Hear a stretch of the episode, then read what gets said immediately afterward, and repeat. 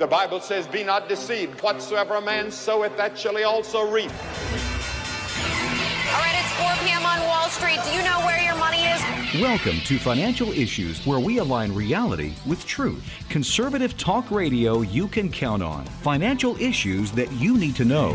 We face a disintegrating economy, a weakened defense, and an energy policy based on the sharing of scarcity. We will simply apply to government the common sense that we all use in our daily lives. Now, here's your host, Dan Celia. Good morning. Welcome back to Financial Issues. I'm Dan Celia. It's great to be here. Well, it looks like all the indices finished in positive territory yesterday, not by a, a, lot, but nonetheless, they were positive. That is good news. It looks like all the futures are in positive territory. The Dow um, over uh, 21,000, closed over 21,000 yesterday, and it looks like it's uh, up about 30 points right now. So we could see a uh, positive open this morning. Uh, the Nasdaq up as well, and so is the S and P. So um, all the futures in positive territory. We'll see what happens. I think that the markets certainly are struggling to find or to gain some momentum here. And uh, fears have subsided somewhat, if there are fears. And if there were fears, I'm not sure why, but nonetheless, the, I guess the fears over Obamacare. There should still be some fears over uh, tax reform. So there should be some fear there. But nonetheless, uh, they are kind of range bound right now. I'm okay with range bound, not moving uh, dramatically downward or dramatically upward, just kind of hanging out there. I don't think there's anything wrong with that. I, I think that is fine. That shows us that there may be some sustainability in the numbers that we have right here. So I'm okay with it. We've had an incredible earnings season. Uh, we have a VIX that's the volatility index that's, I think, 1993 levels. I mean, it's crazy how uh, low it seems to be. And nobody seems to care. Nothing is moving the market. Everything's good. Nobody is concerned. It is absolutely amazing that everybody is, it's it's like everybody's on vacation. And that is a very good thing. It's a very good thing. Make no mistake about it. Now, I mentioned to you yesterday about the small business confidence numbers that were coming out today. And I said, look, that, you know, this is an April number.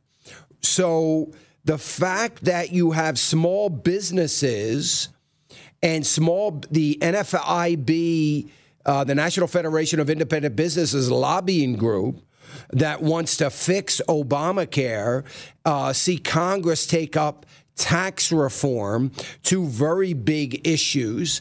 Obviously, they want to see uh, less regulation.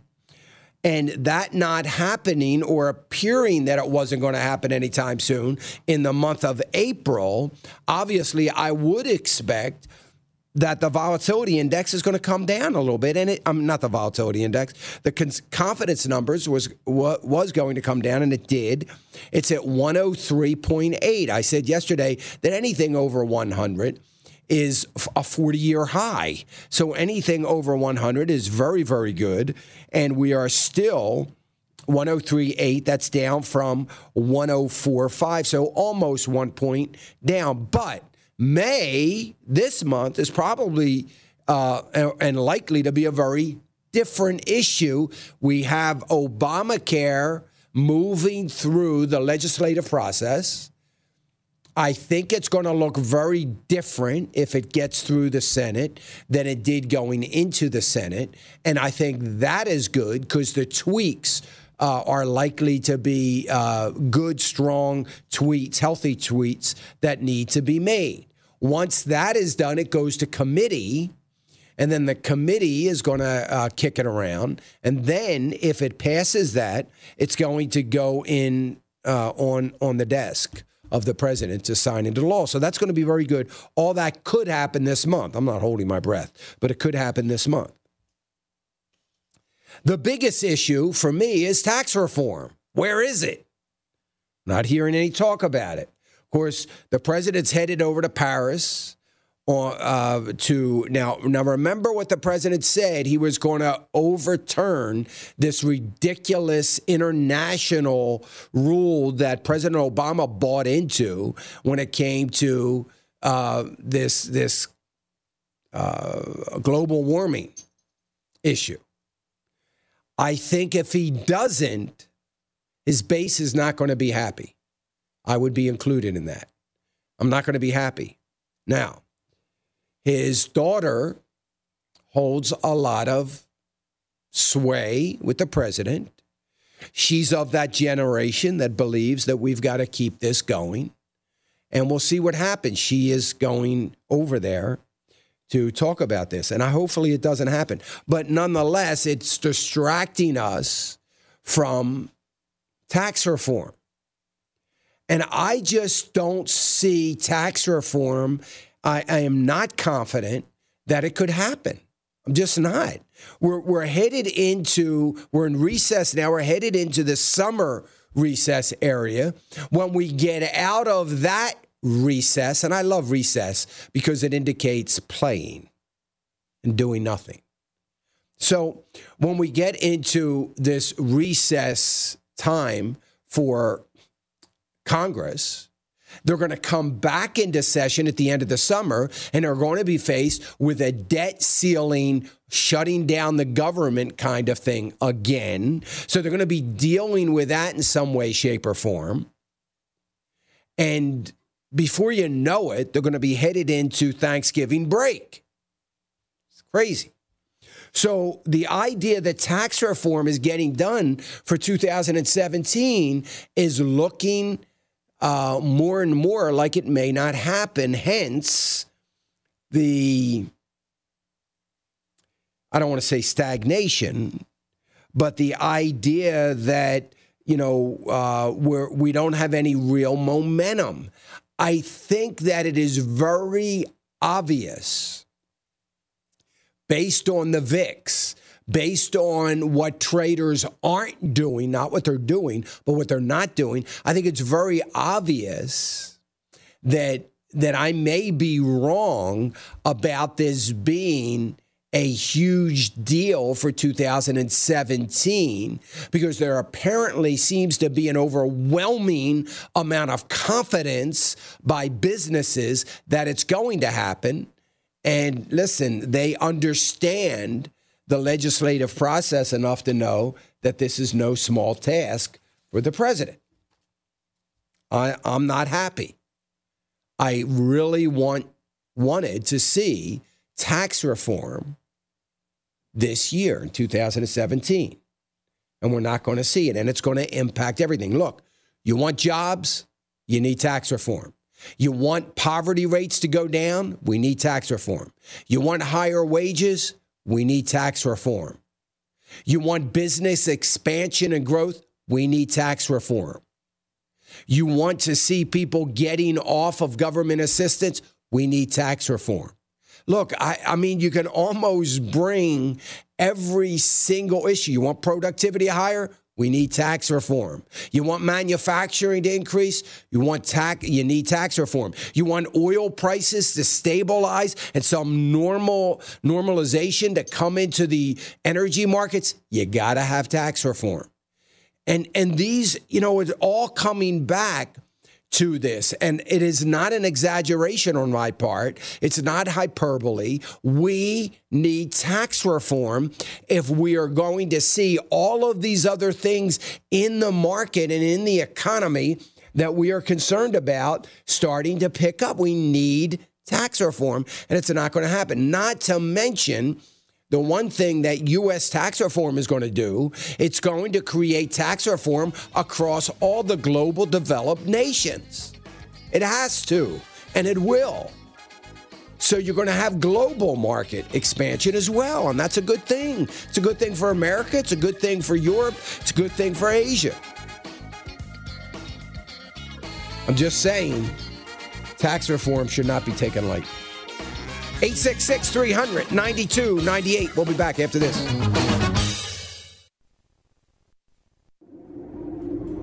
In the book of Isaiah, the word tells us the grass withers and the flowers fall, but the word of our God endures forever.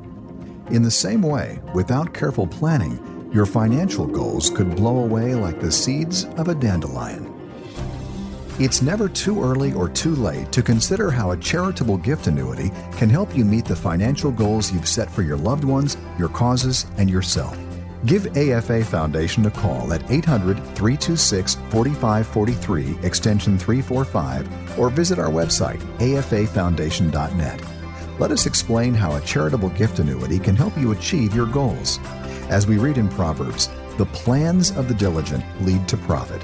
Our phone number again is 800 326 4543, extension 345. And our website is afafoundation.net.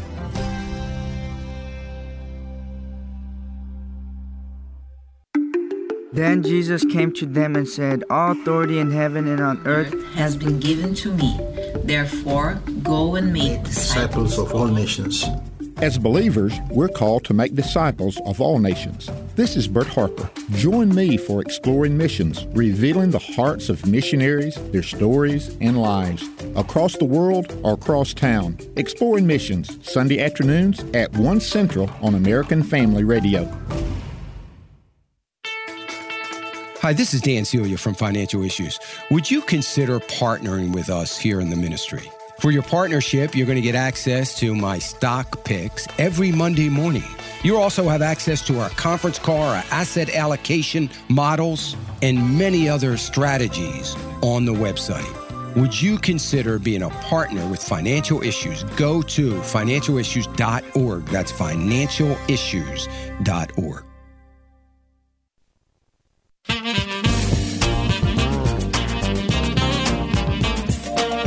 Welcome back, Financial Issues. I'm Dan Celia, 866 300 9298. If you want to, you're welcome to do it. If you've got a question, you can ask on uh, YouTube. We'll take a look at that as well if you want to, if you have a question about uh, your situation. So uh, again, stocks struggling to find a little bit of momentum here. I don't know that they're going to find it today. I don't know that anything out there that is going to uh, bring some of that momentum. I will say this: uh, European stocks are gaining some ground. Uh, German trade data data came in.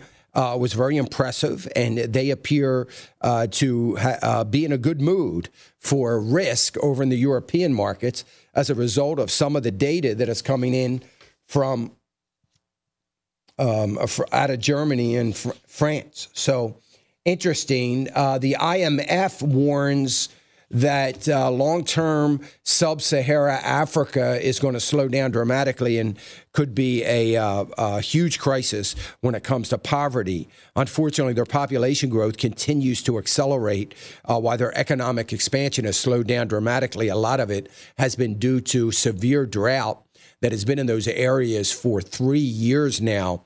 Uh, you know, there was an there was a time when that Central Africa um, uh, part of the continent was uh, very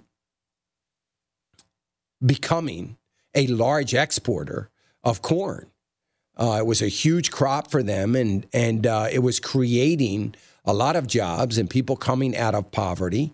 Um, and they lost it all. There's not a crop to be found. As a matter of fact, my wife was over there last year. There's not a, you know, uh, there there's some small gardens behind people's uh, huts that they uh, are watering a little bit that have, might have a little patch of corn, but nothing like there was some years ago.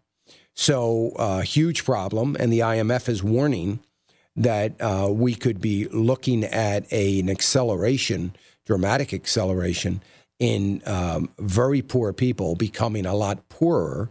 And uh, that's a sad situation as we watch their GDP growing. There was uh, four or five, five or six years ago, uh, the certain parts of Africa, this being one of them, was considered a good emerging market and investment uh, to get into. Uh, not so much today, and um, that obviously is going to uh, hurt uh, the emerging markets over in that area. By the way, the dollar continues to get stronger, uh, even in the midst of the Federal Reserve and Federal Reserve presidents continuing to speak around the country. That is likely to continue today, but the dollar uh, still is advancing. uh, which is going to keep uh, gold range bound for certain. There's no doubt about it. Asia markets are uh, have closed quiet. Um, they're not uh, picking up dramatically, but they are they are closing. Uh, they close uh, pretty flat right now. So small business optimism. There's nothing coming out of that that again is going to help uh, our markets uh, by any stretch. The federal one of the Federal Reserve presidents. Uh, Loretta Mester, in uh, Federal Reserve president from Cleveland Federal Reserve, she is not a voting president yet, not this year. She will be, I believe, next year. But she is saying that we, she said yesterday that we need to stay vigilant against falling behind as far as raising interest rates. She uh, believes that we need to continue to raise interest rates. The Federal Reserve needs to be vigilant about that. And one of the reasons why is the Federal Reserve seems to be across the board uh, very optimistic about the future of the economy and the unleashing of these animal spirits in the business world that are going to be very good, moving uh, uh, quickly uh, the the upward momentum to the economy. And she is of the opinion, I happen to agree with her on this. She is of the opinion that interest rates hikes are going to prolong the expansion that we are looking at in this economy. It's not going to hurt it. It's not going to slow slow it down, but rather it's going to prolong the the um, issue there and the expansion. And I agree with that. It's we want. You've heard me say about the markets. We want gradual expansion. We don't want huge swings. I don't want to see the market 400 points down, 400 points up. Uh, we don't want to see those kinds of swings with lots of volatility, whether that volatility is on the upside or the downside. We want to see kind of steady as she goes kind of markets and kind of economy. She believes that if we continue to build a stronger dollar, raise interest rates gradual, that it is going to keep the growth and the expansion in the economy and GDP at a nice, even pace which is going to prolong and continue the expansion. I agree with her 100%. And it's not too often I agree with any Fed president 100%, but I think she's absolutely right. And I think the Fed does have to stay on task. And I think that just the Fed eh, has gotten to the point where if they continue to stay on task of raising interest rates, what we're going to see is that in and of itself actually ushering in or maintaining, help to maintain the confidence that there is in the economy, not the markets, but in the economy. So, uh, I agree with her. I think that's what we've got to see. And uh, the markets obviously don't have a problem with uh, her her uh, talking that way, and didn't didn't affect the markets any. So anyway, good stuff, and we'll continue to watch uh, all of that, and uh, the Federal Reserve in particular. The commodities right now, one of the things that we're still hearing a lot of talk about is oil uh, look, I think oil, you know, I, I hear that the oil sector is getting a little better right now. Oil is up, by the way. Uh, no, it's not. I'm sorry. It just turned negative, down slightly, 46.20. But um, one of the things that we keep hearing is that it looks as though these produ- production cuts coming out of OPEC and, and Russia are going to be maintained for uh, you know for a period of time, a little bit longer than August, and that is looking good for oil. Listen, I hate to sound like a broken record, but that's not going to fix oil. Oh, it's going to help. It's going to slow things down. That's good it's going to, uh, you know, uh, slow the inventory growth down. But it's not what we need. What we need is tax reform because tax reform is going to promote uh, industry. It's going to create this industrial revolution that I talked about a couple years ago. That's what it's going to do. When you have industry expanding at a rapid pace globally, that is what is going to to uh, uh, decrease oil gluts and oil supplies. It is a supply and demand story, but it's all on the supply side. And the supply side cannot be just controlled by reducing production. There has to be demand. And I think we're not going to get the kind of demand that we hope to get out of this economy and the European economy until we get tax reform. That's why I say it's important for oil prices. All right, let me go uh, to phones. Uh, somebody asked me about a particular stock uh, on YouTube before I go to phone, phones um, that has a um, very high yield. Um, I, I don't know what they're asking, so I don't know what the uh, I don't know what the question is. I see the comment there. I maybe it's just a comment, uh, but obviously when when you when you look at um, I I don't know if this person um, you know realizes it, but that's a stock on my list, and it is a stock um, that is has been uh, off and on my buy list uh, many times. And yes, it pays a very high dividend. There's a lot of partners out there that own that stock. Um, it's not on my buy list now for some other underlying issues and problems that they're going through. Uh, listen, there's a reason why it's paying that high yield. Uh, it's not out of the kindness of their heart. It's to keep people in the stock and to get people to buy the stock. Um, that would be for some of the financial issues that they're struggling through. So uh, I'm trying to uh, get through that. There may be a, a, day in the next month or so after I get through third quarter numbers uh, or, or um, first quarter numbers that will put them back on the buy list, but uh, not ready for that um, right now. So uh, again, I'm not sure what the question was. Let me go to Gary in Tennessee. Hey, Gary. Gary, you with us? And uh, want to thank you for helping all all of us. Uh, your biblical information on investing has brought new light to the way my wife and I invest. I have uh, two questions. Okay. Uh, we are trying to balance our portfolio with some bonds. Is the the bond called Catholic Health Initiative biblically responsible? And number two, could you recommend a bond that would be biblically responsible? Well, I would say this I don't know about that bond. Uh, it's not one that I've done research on.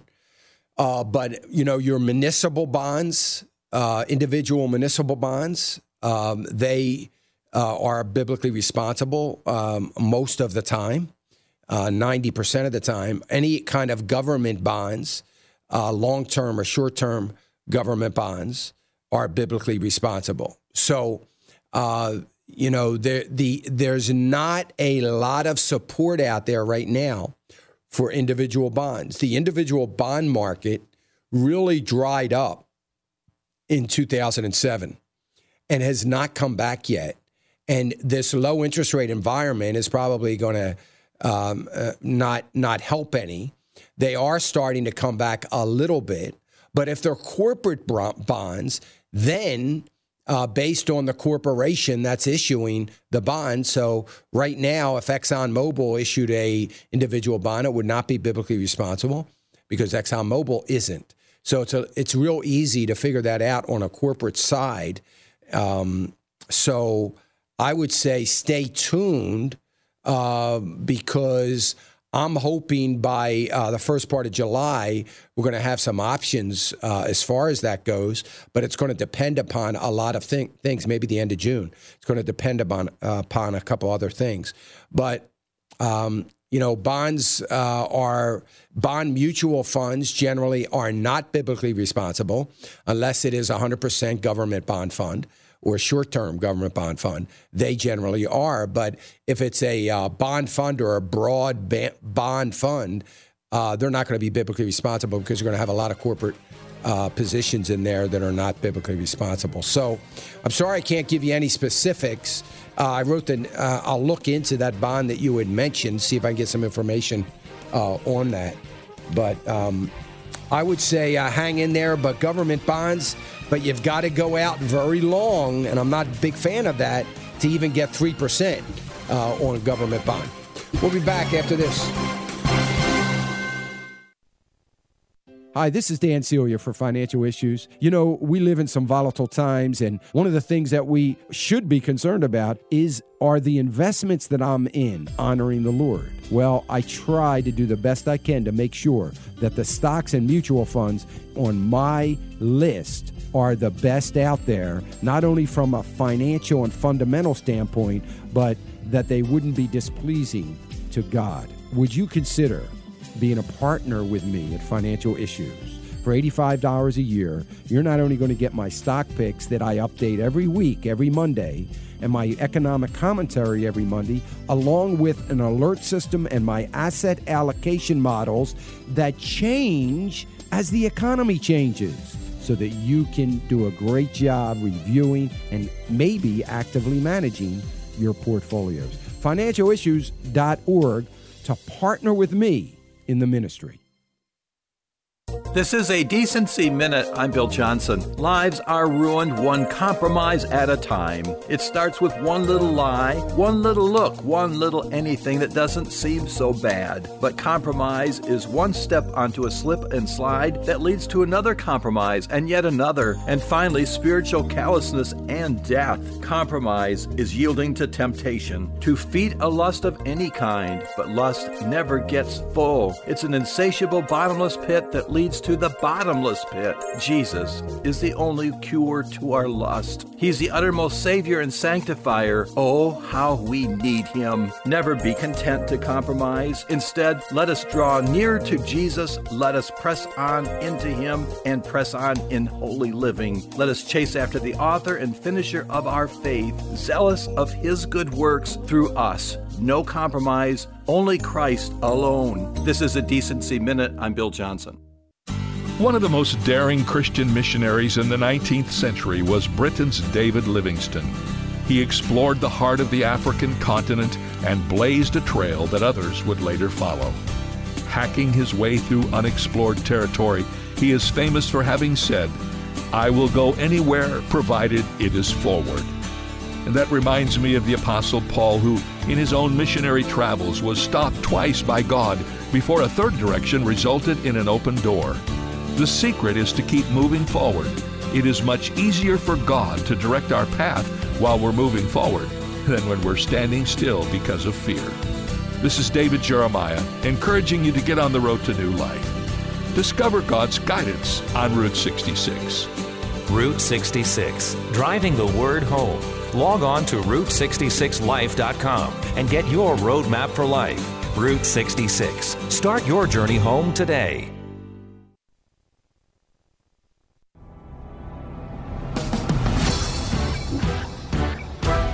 You know, uh, somebody mentioned that stock to me. Uh, it is on my buy list. I said it wasn't. It was added to my buy list on Monday.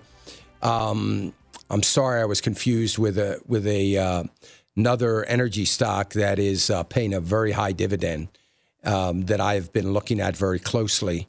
And I realized after I went back and checked it that that was one I added because I finally got their uh, their numbers, the third quarter numbers in. Um, the other the other energy stock I'm referring to is paying about a 6.2 percent uh, dividend, and that's that's what I had in my brain. So I apologize for that. Uh, didn't mean to confuse you, but yeah, it's paying a very, very good uh, dividend. That's primarily due to uh, the expansion mode that they're in and them weathering the storm as well as they've weathered the storm. They've done very, very well over the years. A lot of people, I have a lot of partners that own this stock. And because uh, some years ago, it was on my buy list for quite a long time or on and off my buy list for um, quite a long time. And uh, so I know a lot of people own it. There was no reason. Uh, I never never had a sell on it. But right now, based on all the indications that I saw, uh, it is likely that it's going to outperform. I was a little concerned about it because it lost a little bit of its enterprise value because it did sell off uh, some of its downstream um, um, uh, services. But I, it's uh, one of the things that they do is they um, um, is uh, liquefied natural gas, which I'm a big fan of. I just wish we would have. I think we missed a golden opportunity a few years ago. I talked about it at length with that, but uh, there's still lots of opportunity for it. And uh, so anyway, uh, that that company is uh, alive and well back on my buy list, and uh, so uh, if you own it, as I know, like I said, a lot of people do, then it might be a good time uh, to add to it. It's it's an income stock, obviously, and it's going to be uh, you, you should be buying it because you need the income or want the income, not for any other reason. Someone asked me about a pharmaceutical stock that I put on my sell list. uh, it went up 60% in a very short period of time, and I put it on my sell list. Um, if you didn't sell it, it's not the end of the world for me. Uh, you can keep it if you'd like. Uh, it was one of those things that it was one of those stocks that I got a got a, a number of notes from. And how did you? How did I know that? Um, I didn't know that. I suspected it based on my analytical work that it was going to have a good run. I didn't expect the good run to happen so quickly, but I did expect it to have a good run and a couple other things happen. And it's up 60%. So somebody's asking me on YouTube whether, you know, was wondering why I decided to sell it. You know, when you got that much profit in a stock, it's never a bad idea to just sell and move out into another position that might have a chance for a run up.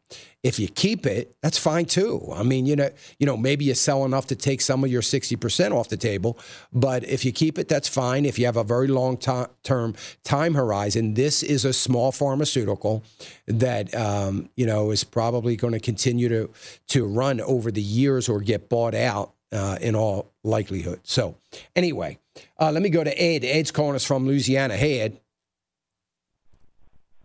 Hello. Yes, sir. Dan, uh, God bless you and your ministry for what you do.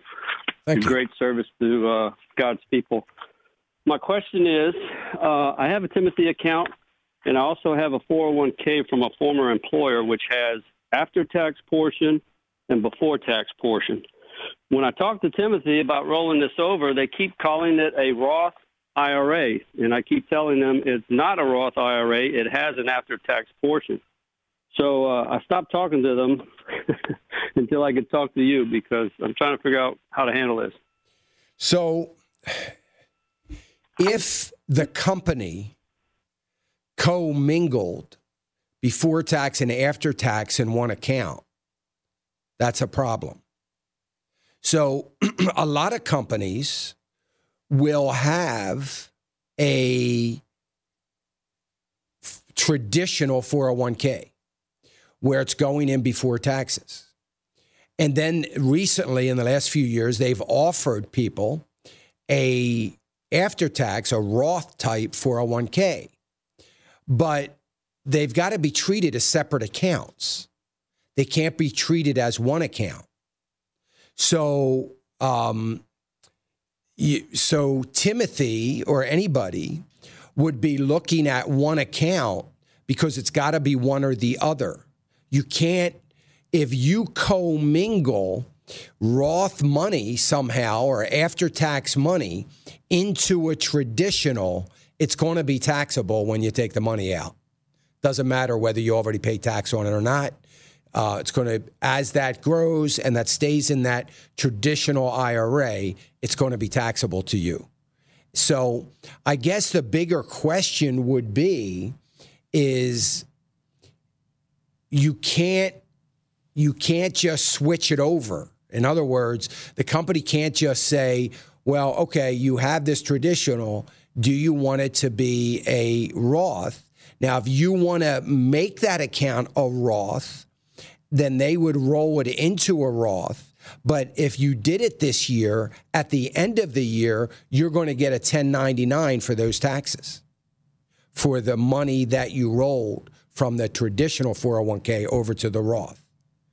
So, uh, so Timothy, I'm, I'm assuming some of this stuff, but I'm assuming Timothy is looking at it, and I don't know why they didn't say this, but they should have said it can't be, it can't be, you know, it can't be both. It's one or the other, and they are probably saying it's a Roth because that would be the best option for you and they're probably assuming what happened was what I just said happened.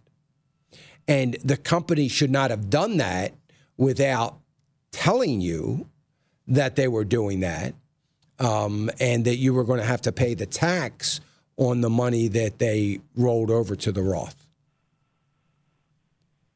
Well, again, it's not a Roth. It's a traditional 401k with separate amounts. They, on the statement, it shows an after-tax portion and a before-tax portion. So they're segregating it some fashion. Okay, so then what? And what do you want to do with it? Put it in two accounts? No, I want to roll the entire amount out into Timothy, preferably, but keeping that, if I can, after tax money segregated. So I imagine that would be two accounts. But when I talk be to two- Timothy, Yeah. yeah, they keep ref- they, they're confused by this. They keep referring to my 401k as a Roth 401k, which it is not. Yeah. Okay. So they're confused. You ju- you just got to. I I assume, I don't know if they've seen the statement or not. Maybe need to fax them the statement. But no matter what, you're going to have to open two accounts.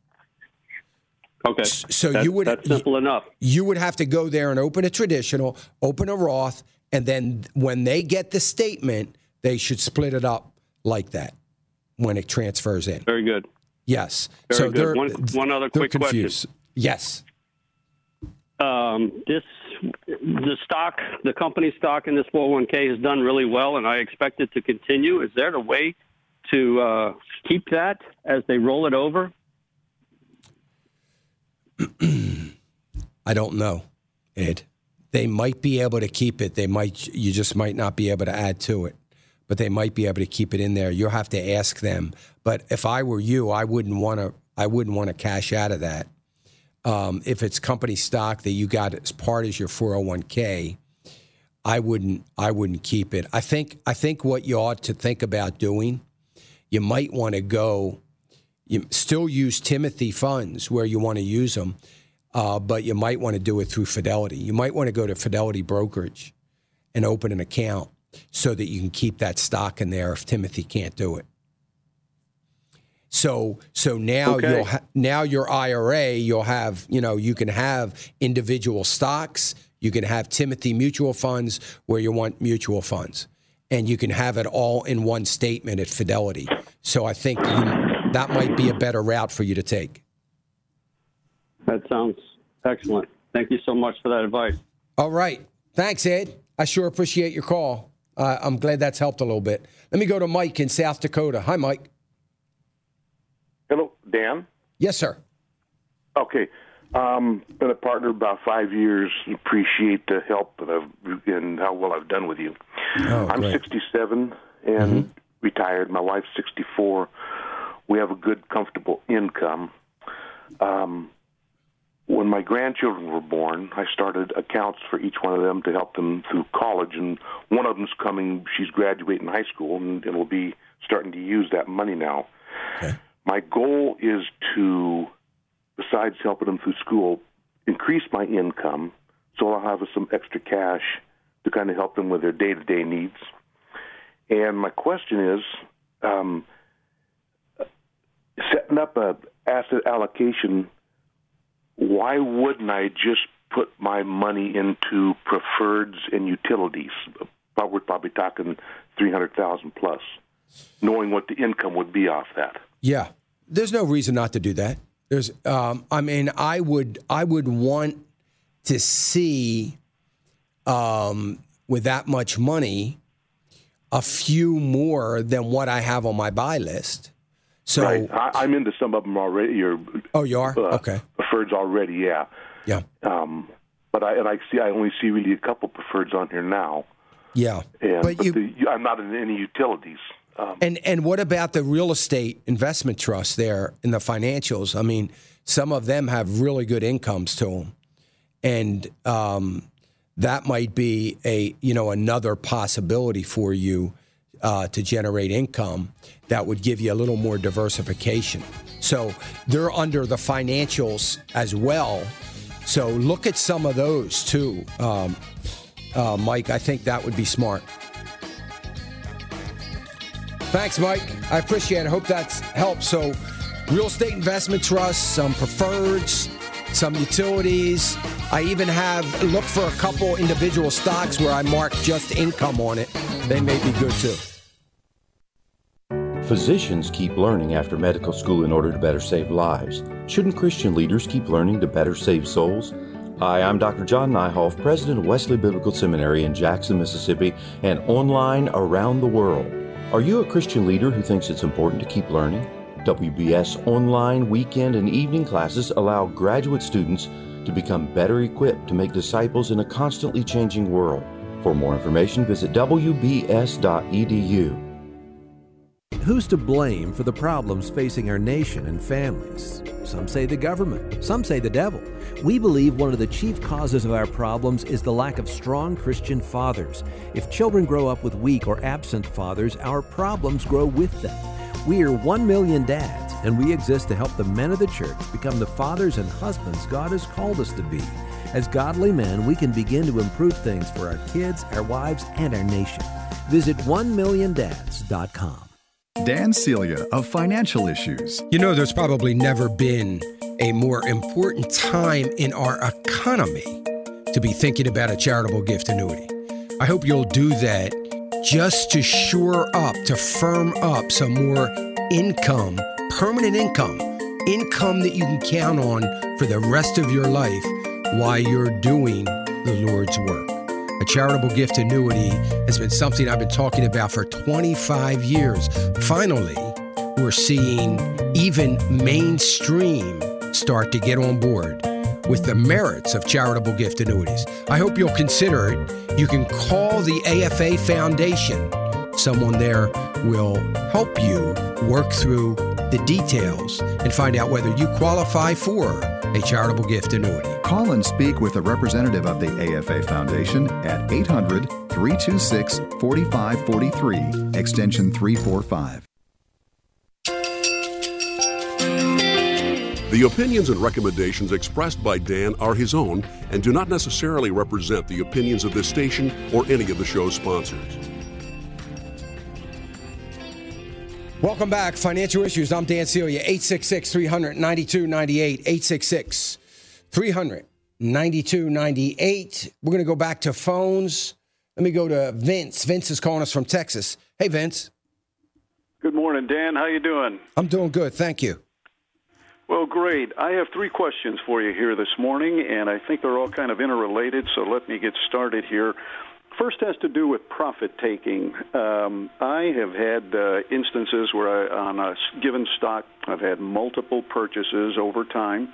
On at least a few of those, I've taken some profits. However, when it comes to trying to determine, you know, the profitability of that stock after that profit taking and multiple buy-ins, my brokerage statement, I, I've even talked to them about this, but the gain loss uh, uh, uh, columns on, on my brokerage statement don't seem to reflect or give me an accurate picture of whether or not there is still profit to be taken in these given stocks. And I'd like to get your idea of how we go ahead and calculate that when we have a moving target. That is, we've had multiple buy ins, and on occasions we've taken some profit. The second question has to do with uh, your recent uh, asset allocation uh, uh changes.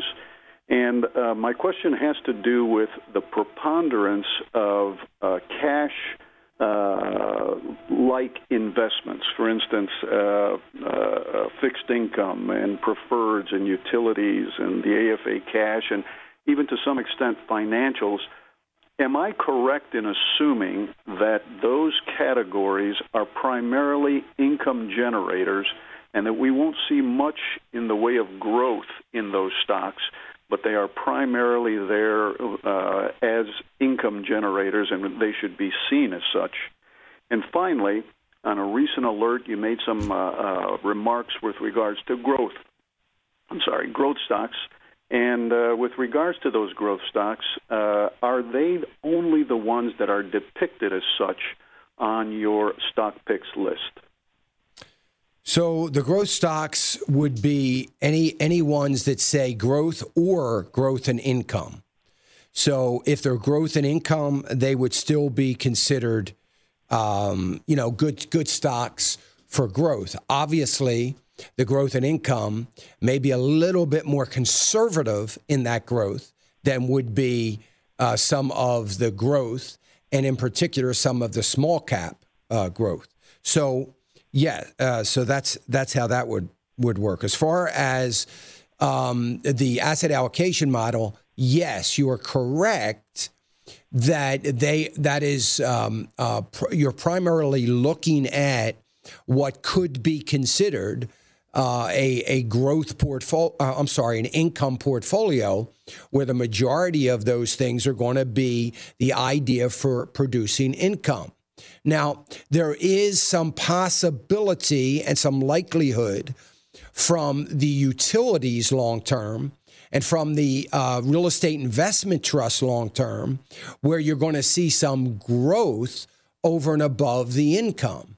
So you you know. I wouldn't call them a growth and income stock because there's too much emphasis on the income there and and not on the growth. But you're certainly going to get in the long term some growth over those. For instance, the utility stocks last year were off the charts as far as growth. Uh, it was almost irrational growth.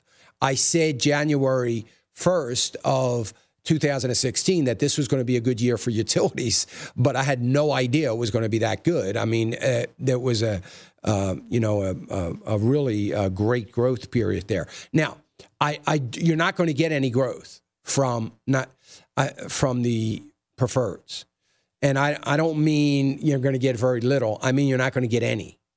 So the only growth that you can get from the preferreds is the income that it's producing because you are going to get par value someday for that. Now, is there a possibility that a preferred stock could go up to $27, $28 a share and you sell it and you know you you get more than what you paid for it? Sure. That's a possibility, but they're not designed for that.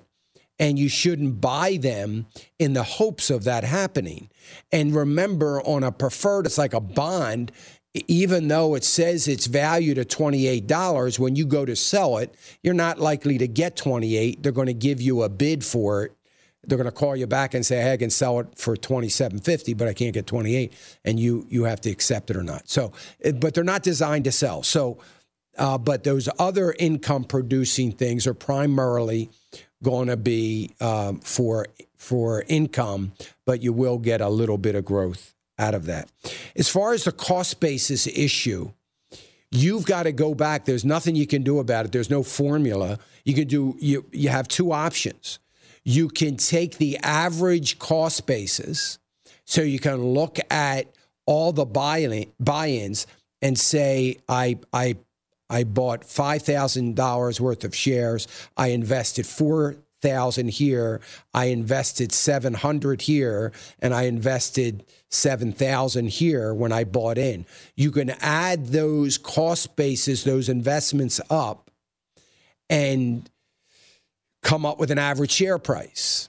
And you can look to you know your profit to be up and above that average share price or you can actually take all those buy-in prices and do an exact math and see exactly where you are over and above uh, the exact cost basis you have so that's i mean that's the only way to keep track of that moving target is to actually keep details of the investments that you make. Now, your brokerage, some brokers don't, some brokerage firms do not do this, but I would hope that maybe you have a brokerage that is tracking your cost bases with you. So when you make an investment, you know, it's the the cost basis column of your profit loss is going to show what your cost basis is, and you'll get a, a, a pretty good idea of exactly where that is from a profitability standpoint.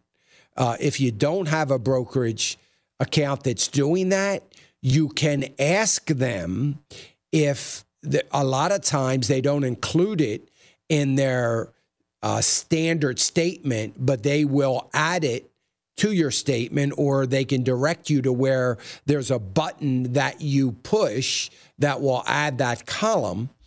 Uh, so you you need to do that. I always tell people when the, when they keep their statements, you keep your last month's statement because they're all cumulative. So it really doesn't matter that you keep them all. And you keep your year end statement, your December 31st statement, and you keep your um, trade confirmations. So you either get electronic trade confirmations saying you bought 300 shares at $11 a share or whatever it is. Um, keep those because if you trade brokerages, you can oftentimes lose your cost basis and you you need to have those uh, trade confirmations sometimes to refresh your memory on that. So uh, that's you know it's it's really just a matter of actually doing the work or maintaining a spreadsheet. But most brokerages now include cost basis, so you should be able to have that even though you're putting in at different times. Well, okay, I thank you for that. Uh, what happens, however, when you've gone ahead and taken out your profit more than once? and uh, you're trying to get a, a current figure on uh, what uh, where you're at in terms of profit loss uh, since you've owned the stock. Uh, do you continue to apply that same formula of sorts? Uh, yeah, you have to continue to apply that same formula, and you have to do it. You're going to have to do it manually once you start pulling out your profits. So if you're still adding into it, let's say you pull out some profits and you add into it, you know, you're still going to have to maintain. It, it's all going to be about the active cost bases that you have. Remember, when you pull out profits, you are you are getting back some of your cost basis. So if you have a a, a, a stock that where you're constantly pulling out profits, it just continues to go up and you're pulling some of that profit out, you will eventually get to the point. I have several stocks in my IRA account that I don't consider I have any cost basis on it. I don't have any cost basis. That 100% of what I have is profit. So um, it's pretty easy to keep track of it when you get to that point because I pulled out all my cost basis over the years, so I don't have any cost basis working for for me anymore. So um, you, you know, eventually you're going to get to a place where you'll know that 75% of what you have in there is profit, the rest of it's cost basis. But you've got to track that. Well, thanks for the explanation. It's much appreciated. Sounds like that would be a topic for a, a great training video. It would. Thanks again for your time. It would be. Thank you, Vince. I appreciate it. Let's see if let's see if uh, uh, we're not going to sneak you in there, Ralph. I thought maybe we would, um, but hang in there we will be back uh, after the break. Uh, if you don't mind, uh, we've got uh, one line open, 866 300 9298. But real quick, somebody on YouTube's asked me about Zion Oil and what do I know about Zion Oil. Uh, have I heard anything? I really can't, I really can't um, say um, what I know, unfortunately. Uh, it, would, it would be considered insider information. Uh, but certainly, um, you know, we're, I, I do know this that is public information. Uh, they have raised a considerable amount of money. That's very good news. And they are actively um, getting ready to, to uh, drill. The pad is done, everything's ready to go. And um, I think we're to we're to start to see some drilling here, so I can say that. Um, I think um, they feel like they've got enough funds raised that they can start doing that. So they're getting very close to it. That's what I'm waiting for. So um, that's all I can tell you. Financial issues. I'm Dan Celia. I sure appreciate all of you being with us. We're trying to help you be the best steward you can be.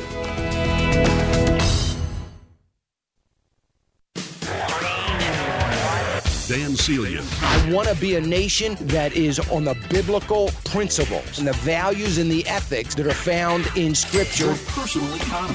Financial issues that you need to know. Aligning reality with truth. Well, I think it's time we ask ourselves if we still know the freedoms that were intended for us by the founding fathers. Now, here's your host, Dan Celia.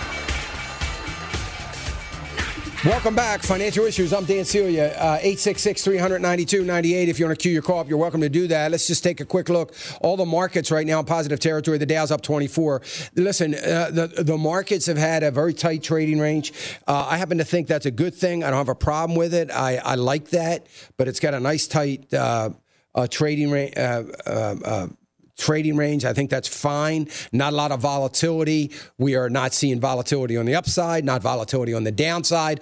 All of that is good as, as far as I'm concerned. Wouldn't it be great just to hang here? I'd be fine hanging here for the next year at 2100 on the Dow. I mean, it's it's great. And, you know, we've seen uh, continued runs on the NASDAQ. I'm not sure what's going on with technology stocks, but you know, I I uh, I believe that technologies, industrials, and material stocks are the stocks uh, for you know the next couple of years. And so uh, I've I've really been working hard to try to make sure that I've got a decent representation. Uh, and I can't really say I do, um, but at least I've got a couple of technology stocks, a couple of materials and industrial stocks. So I'm trying to keep keep that going. I, you know, at some point in time, I won't be able to, but I want to have a representation for that asset allocation model uh, on on your, uh, you know, on my buy list. So I've been working at that. So we'll try to keep keep doing that. But you know, the tech stocks. I mean, the you know the Nasdaq Nasdaq's up another half of one percent again today. So we continue to see uh, the technologies doing very very well. And, you know, that's, you know, Apple's driving that. I mean, there's so much going on with Apple. Uh, they just pushed over, you know, 800 billion in, in market cap. I mean, they're basically a trillion dollar company right now uh, when you look at the cash that they have on the sidelines. I mean, so they're basically uh, a trillion dollar uh, company. I mean, that is just unheard of. I mean, they have so much money I mean, they could buy almost any company they want for cash. Think about it. Um, so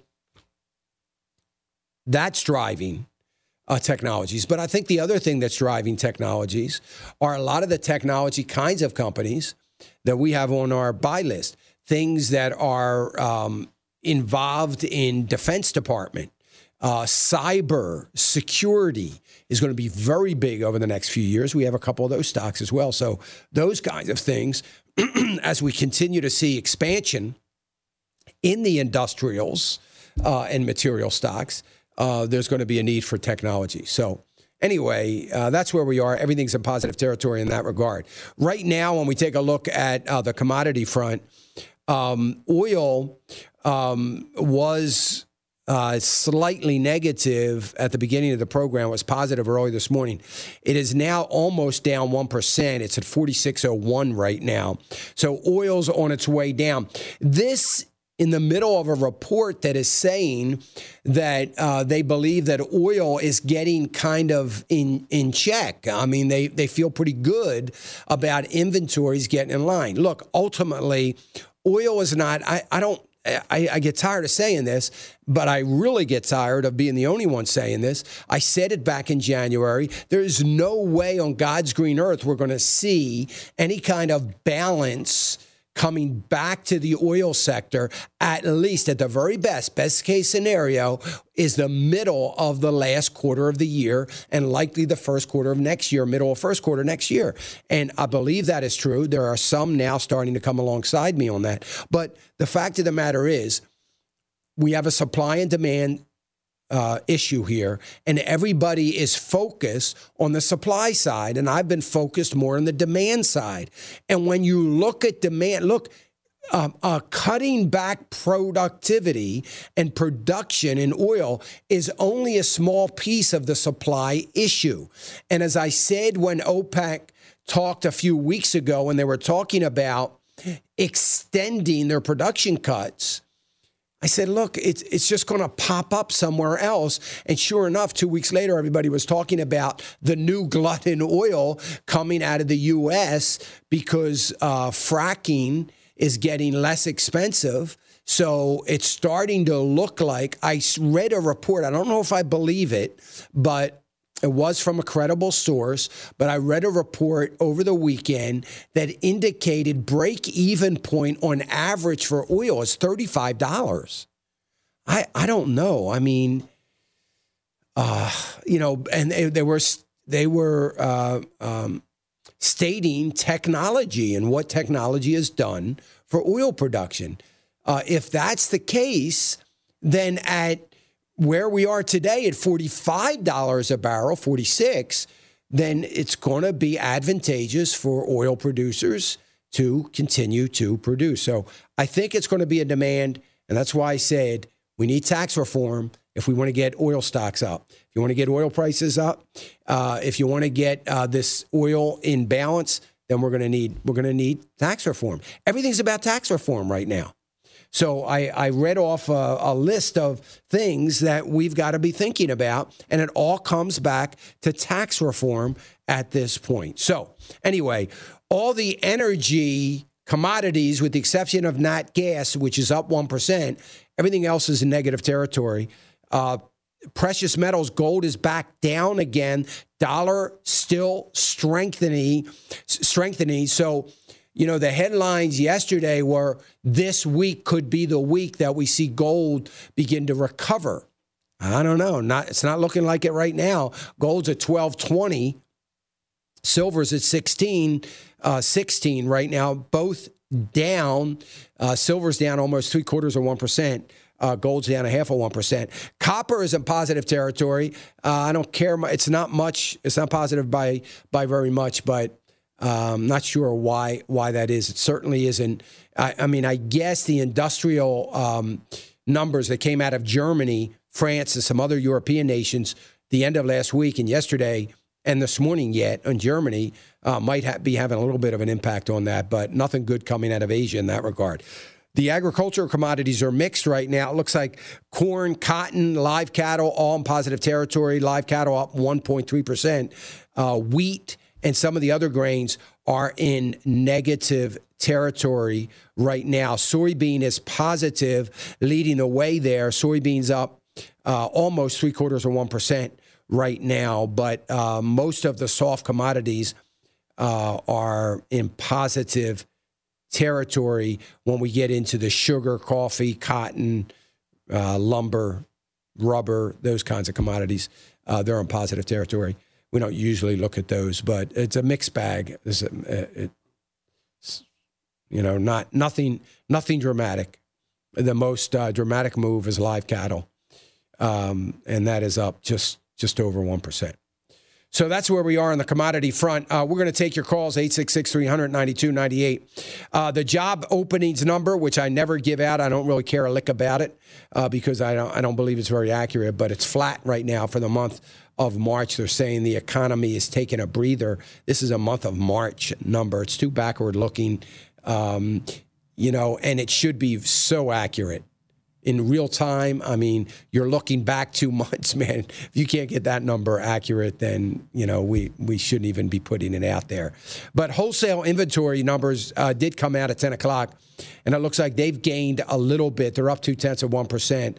So I guess that's uh, an okay number as well. But we've got some other numbers uh, coming out tomorrow that we will we will watch uh, closely. We did get small business confidence numbers. Small business confidence went down. It's 103.4, so it's down a little bit off the 104 number. Uh, but that's okay. That was an April number. Remember, April, everything was an uncertainty. Tax reform, Obamacare repeal, everything was uncertain. So it would stand to reason that uh, there was a little less confidence in small businesses, independent businesses, uh, as there might be this month. I think this month we might see a little bit of a boost uh, in that. We'll wait and see. But anything over 100 is very good. Uh, very, very good. So that's good news. We'll be back right after this. You get the soil ready. You put the seeds in and then you water it. How do you plant a garden? I don't know. You pray that God will give you a good harvest. Then you have to work it to get all the weeds away. And then God brings the plants. Planting a garden takes planning, hard work, and God's blessing. So does creating a lasting legacy for the people and charities that mean the most to you. The AFA Foundation is here to help you sow the financial seeds God has blessed you with in order for them to blossom for generations to come.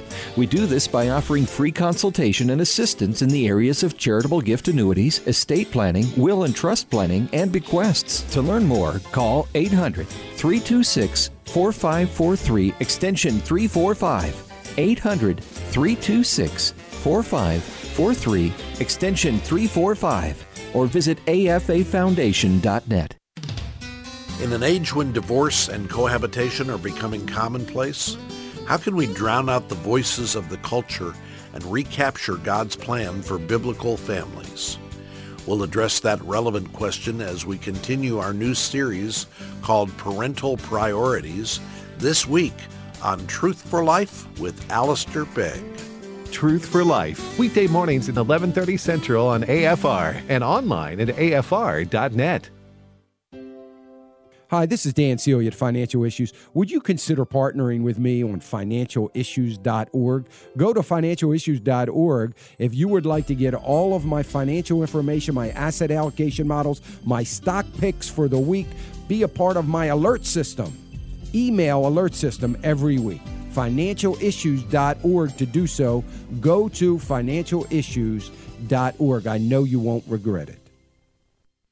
The opening statement in the Constitution of the United States says this that we, the people of the United States, in order to form a more perfect union, establish justice, ensure domestic tranquility, provide for the common defense, promote the general welfare, and secure the blessings of liberty.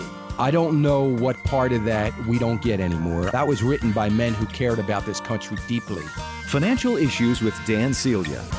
You know, I've been reading a lot about some of the riots and some of the things that are going on in South America and Argentina, all those things. And, you know, this absolute, utter failure of socialism. And I was just thinking, I wonder what Bernie Sanders is thinking. And all the, you know, these are the things that all the protesters just don't understand. You know, uh, that it, it is just, it's just such a, and I know it's a very different economy than we have and all those kinds of things. But um, anyway, interesting as we see that and uh, a little bit scary. Um, I think some of the things, uh, you know, as we watch uh, Venezuela, I mean, they've gotten to the point where they've got a whole lot of people, a lot more than they did before all the rioting, uh, starving. And you look at a, a country that is just desperate taking over car companies and oil companies and you know just uh, becoming just you know state-owned companies overnight you know trying to generate some revenues and profits and you know corruption after corruption after corruption. And you know they're not they're not looking at the corruption they're looking at financing the corruption. Amazing uh, all right, 866 300 9298. If you want to queue your call up, you're welcome uh, to do that. And let me go to Ralph. Ralph's calling us from Alabama. Hey, Ralph. Morning, Dan. Good morning. Listen, uh, I became a new partner last month, and I called you last week and talked to you about an IRA that I have. Uh huh. And I, I, wa- I wanted to get a couple stocks to go with a few Timothy mutual funds in that IRA. Uh huh. So you you recommended that I get a material stock and an industry stock. So I, I went on your buy list and found one of each that I liked, Okay. and I was going to buy them both. Was going to buy them both today. I went on to check your list just again one more time last night, and neither one of them's on there. And I was wondering Yeah. uh, what Yeah. to do, whether I should go ahead and buy them or look at something else, or No, I, I wouldn't. I would look at um, some of the others. Uh, I took a, a number of stocks off um, on on uh, Monday morning, but we do have. I mean, I do have, um, you know, a, a, a couple stocks on there that um, on the on the material side that are something that you might want to look at. And um, I've got two really good stocks from the industrials side of things. So I mean, they're both you know they're all they're all good stocks. But one of the things that I try to encourage people is to stick with the buy list. So in other words, if it's not on the buy buy list, uh, you know, don't buy it. But one of the things that I would say about what's on the buy list today in those two sectors are good, solid companies, but they're very long term uh, companies, as as you know, and uh, probably that's what you care about. So I, I would just stick with what's on the buy list today. Okay. Could could you could you recommend? I know there's only three of each. Yeah. Could you? Um, which one would you take of each? The first, second, yeah. or third, or what? Yeah. So on the material stocks, I, I would just uh, take uh, the the last one on the list on the material, and it's the last one on the buy list too. Um, but I would I would I think that might be um, good for you. How old are you, uh, Ralph? Six sixty. Yeah, yeah. I think that that would be a good one. And and as far as the industrial, it's an expensive stock, but I would pick the first one uh, on the list. You know, and and keep in mind, you know, we get caught up with sometimes how much a stock is per share. I wish we wouldn't do that, but we do. And um, and I've told this story a lot. There's times that I don't put stocks on my buy list that are have a really low price uh, per share because everybody's going to buy it, you know, whether they want it or not. And it's irrelevant. What you're investing in the company is an amount of money. And whether that amount of money buys 10 shares or whether it buys 100 shares, you're still looking to get a certain return on that money, on that amount of money. So 10% on $1,000 is 10% on $1,000, whether it's made up of 100 shares or uh, uh, 10 shares. So uh, don't worry about that. But I don't think that you're going to. There's going to be too much opportunity to buy that first industrial stock that is on my buy list. Um, that stock has not been on my buy list in 10 years, maybe even longer. Uh, there was a period of time where it went off my list altogether for biblically responsible reasons, then came back on but it's been a very, very long time since uh, I've had that stock and uh, on my buy list. And it's a great stock. You know the company, I'm sure. It's a very, a very, very, very large company. And um, based on the kind of administration that we have and what the administration is is doing with our military buildup and with the defense uh, and, and with defending our, our shores and our nation, you know, it's a company that's that's going to do well. So, um, I think there there are a couple good stocks there, uh, Ralph. That's what I would would uh, do. So hopefully that helps you. Thank you, and I sure do appreciate your partnership. And I'm excited that you're starting to get into this a little bit and just you know take your time. You're doing the right thing, and just gradually uh, start to work with this list. I'm glad you called and asked the question. Let me go to Ricky in Georgia. Hey, Ricky. Dan, how you doing? I'm doing well, thank you. Uh, right along the same lines as your previous caller, I enjoy your show. My recent partner, and um, the first question is: uh, you have several stocks on your buy list in each sector, and I was just wondering what parameters we should use in choosing a particular stock. This is along the lines of your previous caller. Yeah. The second question is: um, when we choose a particular stock or stocks to fulfill our asset model, should we purchase all of them at, at one time or buy a few shares one week and buy a few shares a couple of weeks later? So, in, uh, right now, uh, you know, I think that if you're ready to get in, and you and you're you have a long term time horizon, ten years, you know, uh, before you're going to be using this money, then I don't I don't know that it matters too much. It's never a bad idea Ricky, to dollar cost average in. But oftentimes, what happens is you never get a chance to because uh, the the stock continues to go up, and you know you end up buying back in maybe even higher. And sometimes uh, it, it is just as well to bite the bullet and put your money in a particular stock. The other thing is, it's not often that you get opportunities. Uh, you know, I always tell people it may take you a year to fulfill your asset allocation model because there may be a sector you need that might not show up on my buy list. This was a lot more prevalent, uh, you know, a, a few years ago uh, when my, my buy lists were very small. But, you know, it may be a while before you get a chance to do it. So, you know, I like the idea of, you know, just go ahead and get in. Uh, if you want to gradually, if you want to take um, the money and divide it by four, and over the next four months, buy the same stock, even if it's not on my buy list, a little bit uh, at a time, add to it. That's fine. You, you, you'll probably be okay doing that. As far as wh- what stock to pick, it's it, it's really diff- it's it's not difficult, but I don't think it matters a whole lot in the growth sector. So if you're buying a growth stock and you're not as concerned about income, then um, I, I don't really think it matters. You know, maybe pick a stock that you know that you uh, like that you get, you know what they do, you know the company, maybe something like that. You know, um, I don't. I don't have a priority in those. I would say if you're over, if you're over 60, 65, maybe you just look at companies that have an LC, large cap company, as opposed to something that might be a micro cap or a small cap or a mid cap company, you know, buy the larger companies.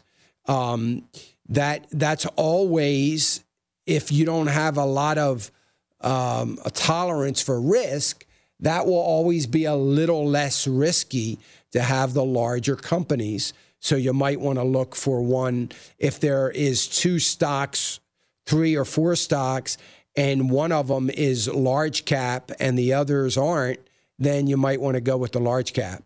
Um, so, but but ultimately, it's getting into the sector, and uh, I try to put a little bit of a description as to what the company does, so that you can kind of get an idea, dear, uh, of what you want to do, and say, well, you know what, I, I think I want to. Uh, I like the, uh, you know, I like the automotive sector and I don't know what this other sector is all about or whatever.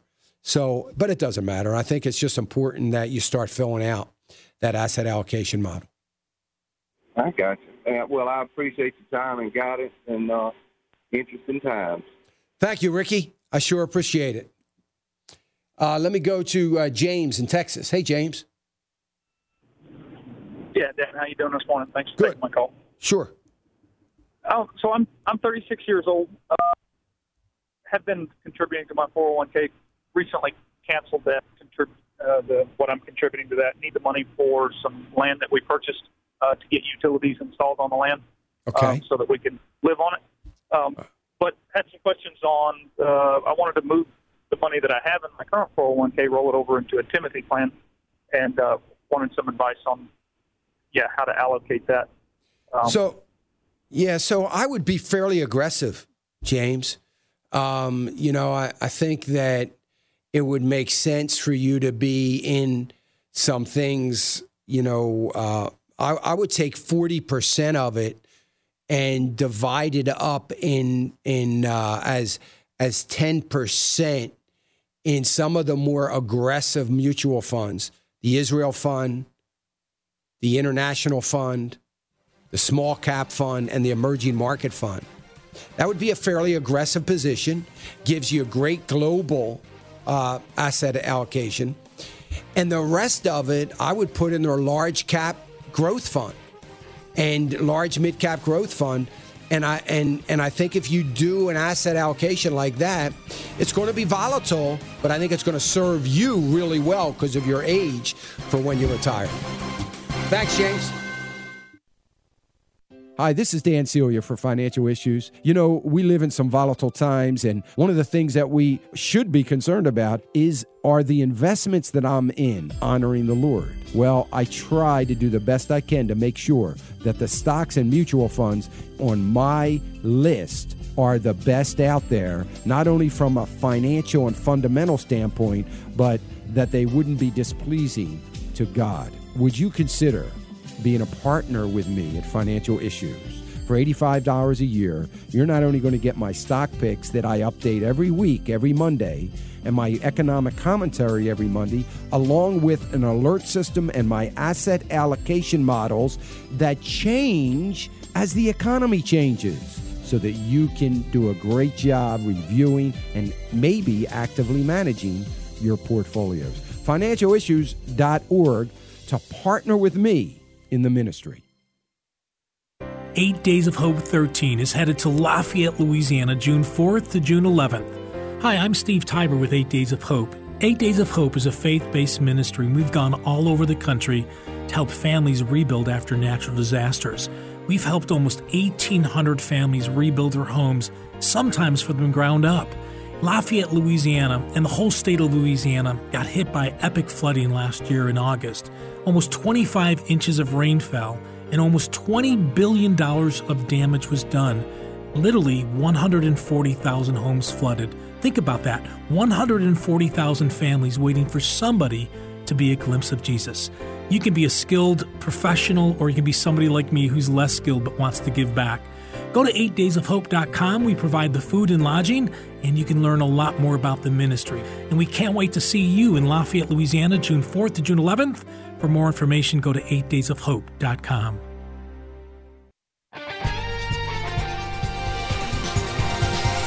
Here's Steve Russo with Real Answers. Have you ever wondered what it would be like to be blind? Imagine how different life would be. The simple tasks in life would become difficult. You would miss out on the vivid colors and beauty of creation. But there is another form of blindness much worse than physical spiritual. Many people today are blind spiritually, going through life without any real sense of direction. Are you? Do you seem to be just drifting, lacking motivation, any sense of purpose for your life? The problem is you know something is missing, but you don't know what it is. You are blinded to spiritual realities. The Bible says, No eye has seen, no ear has heard, no mind has conceived what God has prepared for those who love Him. For real answers to real issues, log on to Steve's website, www.realanswers.com.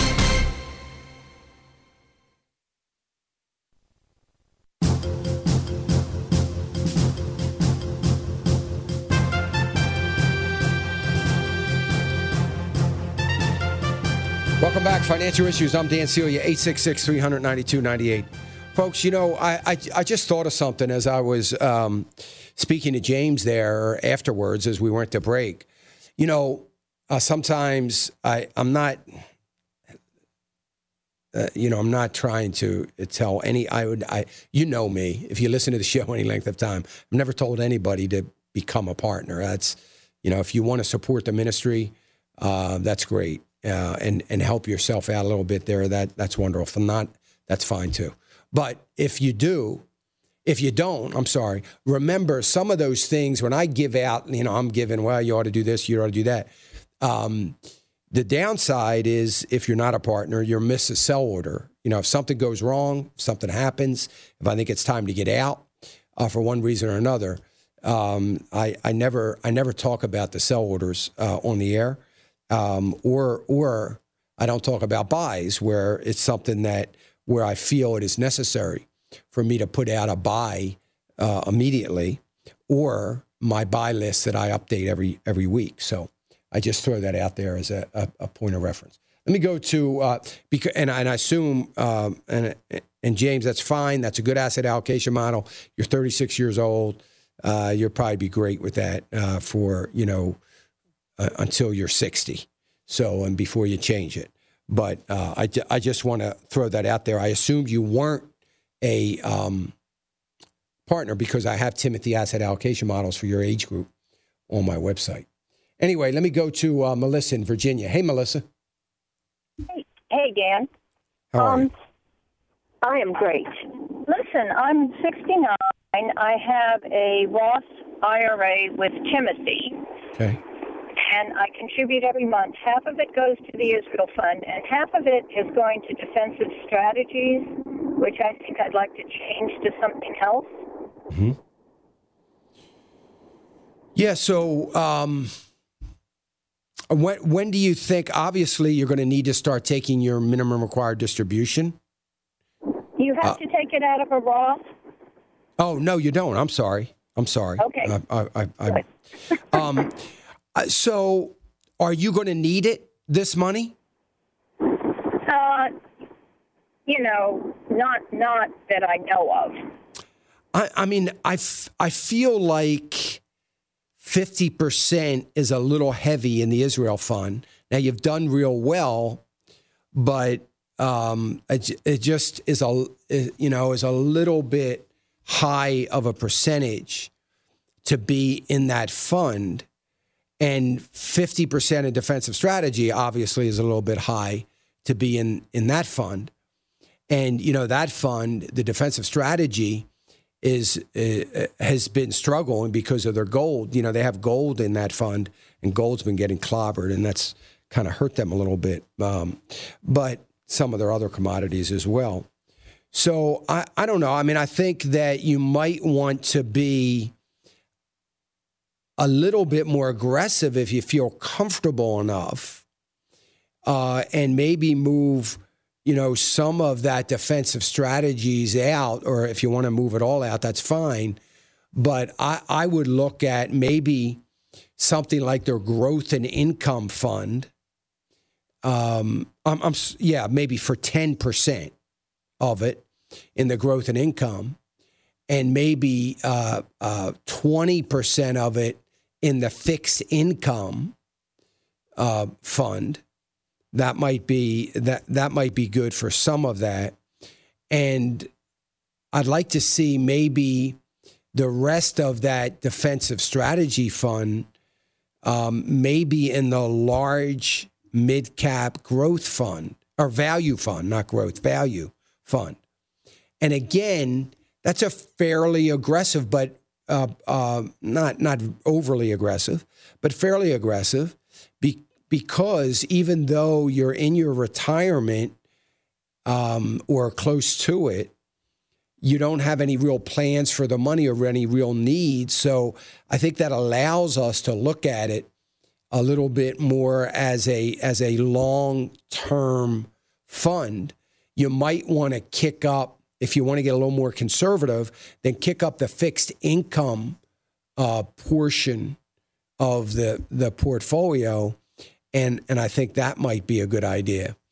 I and and maybe some of that fixed income you can take from the Israel fund as well and cut that back uh, if you feel like it. You've got some profits there, so this would be a good time to maybe reduce your exposure there. I do think the Israel fund does still have some upside momentum uh, going into the long term future, uh, but it is it is a fair amount uh, of a percentage wise, and maybe take twenty percent. Uh, you know, get that down to thirty percent of your portfolio, even that's a lot, but thirty percent of your portfolio, and then use um, maybe the balance of that in their conservative growth allocation model, and maybe that would be a good good place to be for some of that. So I think I think you need more than two funds. I think you probably need to diversify a little more than that. Oh, okay. Okay, Dan. Thank you very much. All right, Melissa. Thank you. I appreciate it. Let me go to uh, Joe in Texas. Hey, Joe. Hey, Dan. Um, uh, I'm a partner with you the uh, second time around. Uh, about three years ago, I had uh, I was a partner, but never did do anything with your buy list because it was uh, too busy. But my question is, now that I've been watching your buy list and your information, your tapes, your videos, my question is, uh, how many shares do I buy from your buy list? And the other question is, you have the other list that you look at when you put it to the buy list. Can we buy from that buy li- from that list too? The, the the other one that you're looking at, or do we wait until you put it in buy list in the buy list? And I'll listen off air, sir. Okay, thank you, Joe. I appreciate your partnership. No, uh, Joe. So one of my rules is never buy anything off the other list. I know people do it anyway, but I ask that you never buy from the broad list. You don't buy uh, anything until it moves over to the buy list. So that's that's an important rule um, that that you try to stick to. So I would rather you only buy things that are on the buy list. As far as how many shares, the goal is if you've got a pot of money that you want to invest. So say you want to buy invest $5,000. And so I you can do one of two things. You can start buying maybe you want to buy 25 shares in one sector of your allocation model and you can do that and get get that sector out of control so out of out of the way so let's say you have $5000 and you need to get 10% of that $5000 into a you know industrial company so i would take 10% of that $5,000 and move that into as many shares as that'll buy into the industrial sector. If you want to wait until, you know, another month or so uh, to to put money into a different sector, then do that. But you can, you know, buy as many shares as you need to fulfill the percentage on the asset allocation model. So if you're if if if I'm recommending that you have 10% in energy or 10% in industrials or 10% in uh, you know technology or whatever 5% in technology or 5% in something else, then what whatever amount of money it takes to fulfill that 5% is how many shares you're going to end up buying in that sector. So hopefully that helps you there, um, and and you and, and that makes sense. Let me go to Kyle in Indiana. Hey, Kyle. Hi, Dan. Thank you for taking my call. Sure. I just got hired by the government, and I'm looking at contributing to the thrift savings account, and Uh-huh. I'm just wanting some guidance on what I should do. And how old are you, Kyle? I'm 29. So I would have most of it in, you know, I would have most of your allocation in the C fund. So you might want to have um, 50% in the C fund. I would have 10% in the I fund, 10% in the S fund, and um, the rest of it you can put in the G fund and then maybe wean that, get that G fund to where it's only 10% by uh, just, you know, adding to those other three um, if there's a pullback or when there's a pullback and you see that your fund, like at the end of the quarter, if your fund is down, let's say you have the I fund and you're down 3% in that, or it's down even more, then that would be a time to move a little more out of the G fund and put it over into that I fund that's down.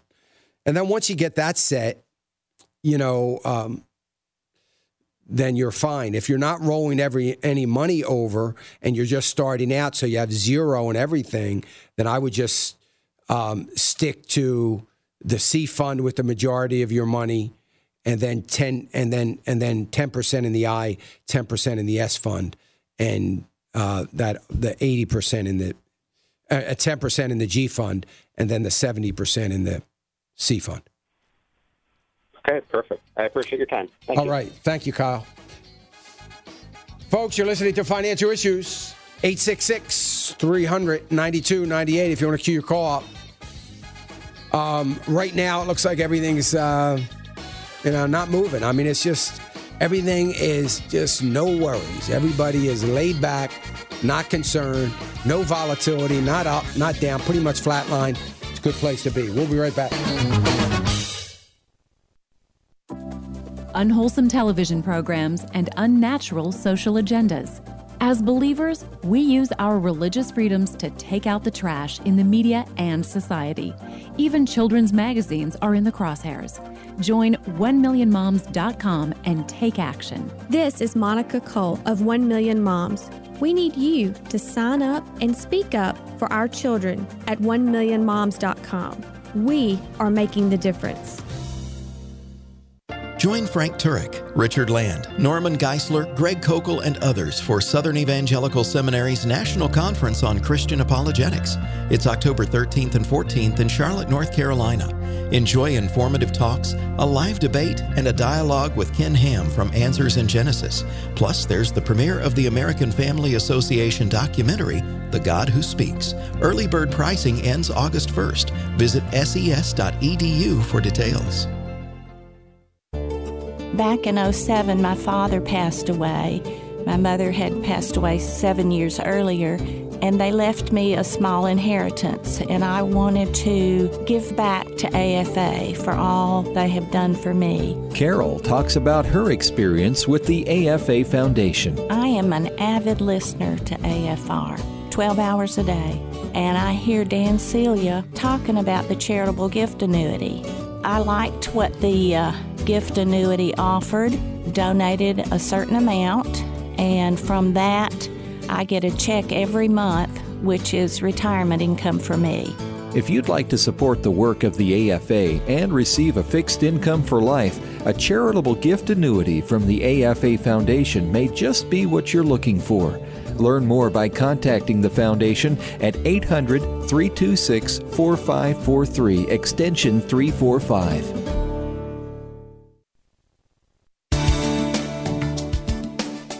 The opinions and recommendations expressed by Dan are his own and do not necessarily represent the opinions of this station or any of the show's sponsors. Welcome back, Financial Issues. I'm Dan Celia. It's great to be here. 866 392 98. I lost my uh, YouTube feed. I was going to go to some of those questions, um, but I don't know what happened. Anyway, let me go to um, Dan. Dan's calling us from Ohio. Hey, Dan. Dan. I've been a member for a couple years, and I had, I'm a, well, I'll be 64 in July. My wife will be 66 in uh, in November, and you know we've listened to you about Social Security. Um, I'd like to put mine off till I'm 70, and uh, she wants to cut her hours. We both work some part-time jobs, um, cut her hours, and uh, and possibly go on at 66. Um, but you know, I get these uh, emails, you know, about you know, uh, there's advantages to do, you know, certain things about Social Security, when to take it. Um, one is from Motley Fool. I wondered what you thought of that. Uh, you know, if it, they have to, they they get you on a hook. They say, well, you can save up to twelve thousand or so by doing what we say. Um, but is there any advantage, you know, other way other than just putting it off till you're seventy to get the most? There is absolutely no advantage um, to not waiting. I uh, there yeah. now. Here's the thing. I shouldn't say no advantage. The theory being that you can accumulate more money by starting to take it now, assuming you die when the IRS says you're going to die.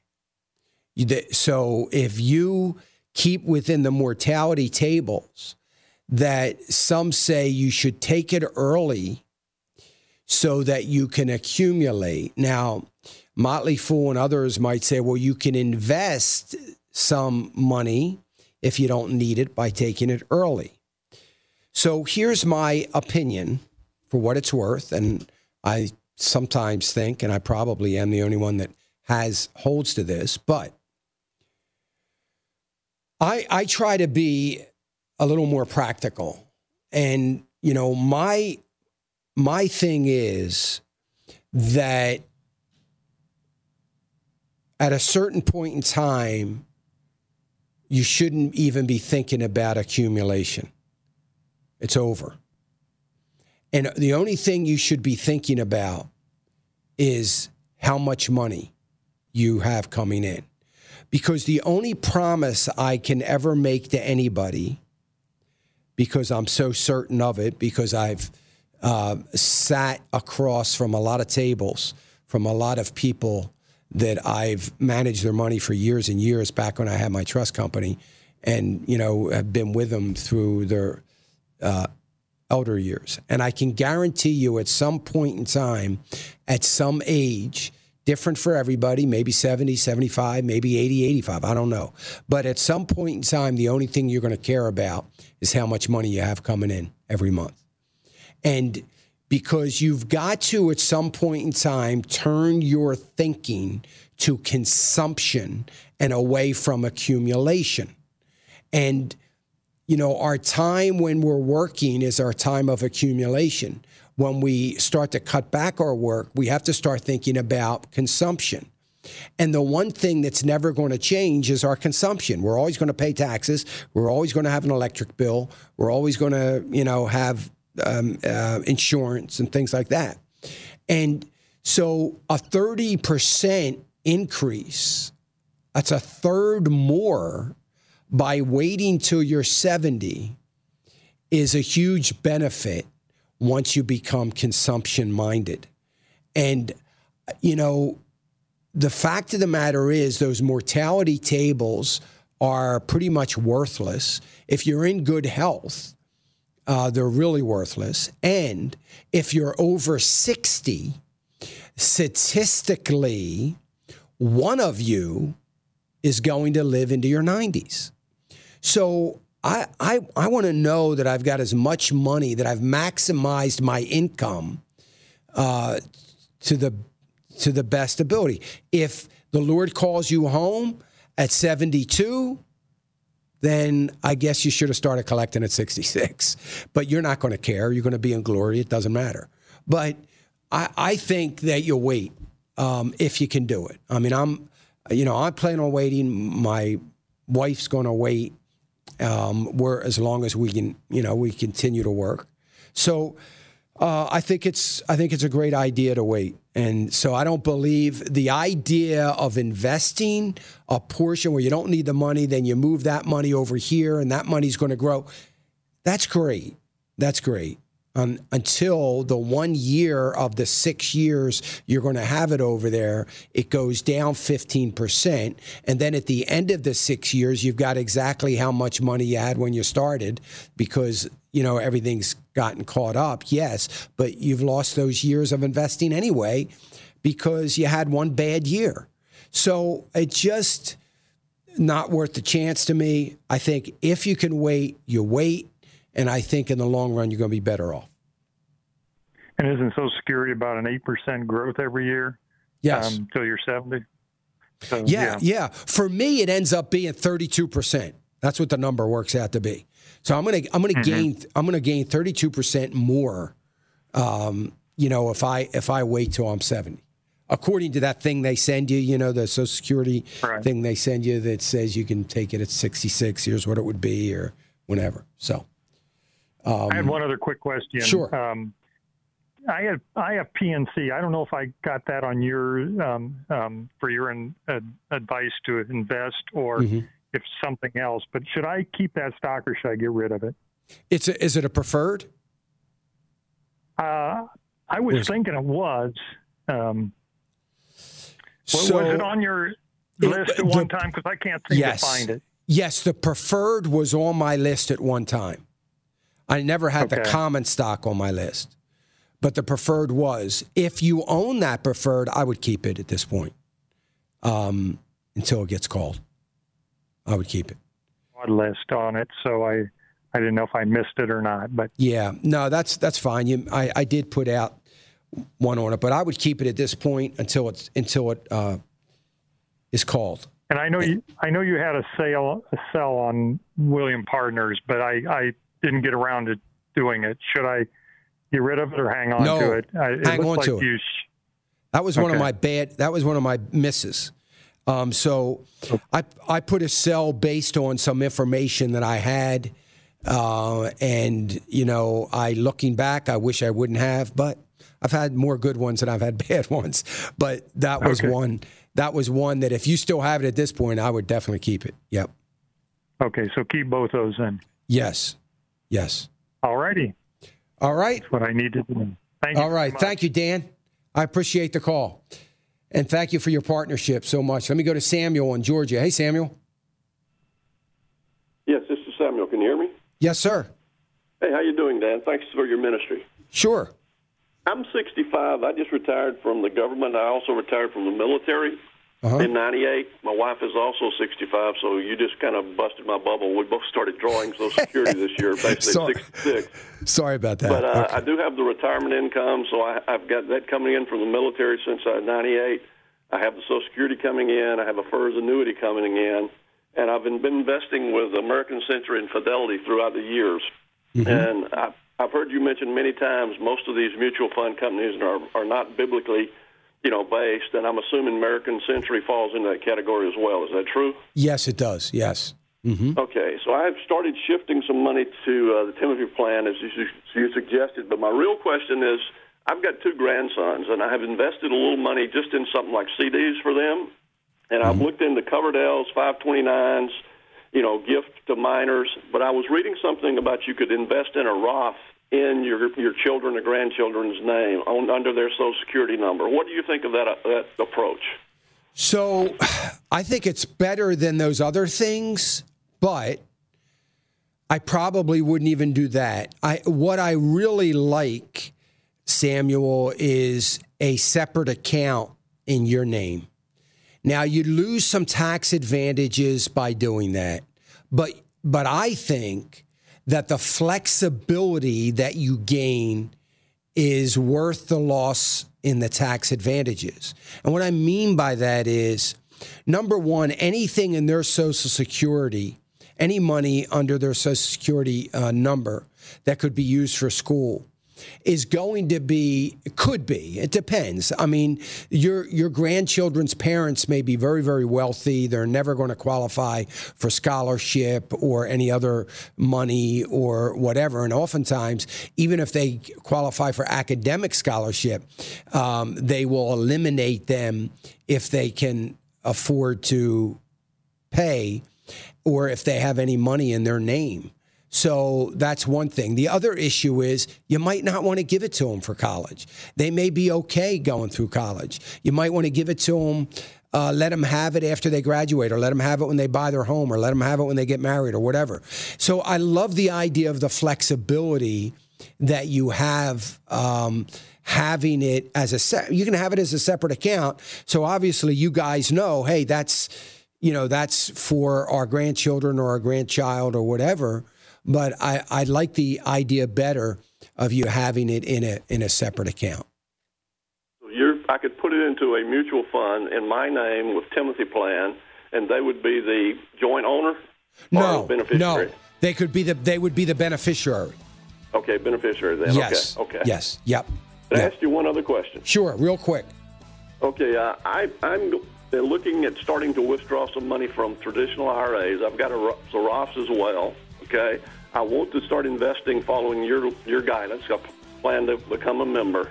Okay. Uh, I, and I'm curious about the best approach for doing that. If I should, since I'm a platinum member with American Century, so their rates to invest in the stock market are pretty good for a platinum member. Okay.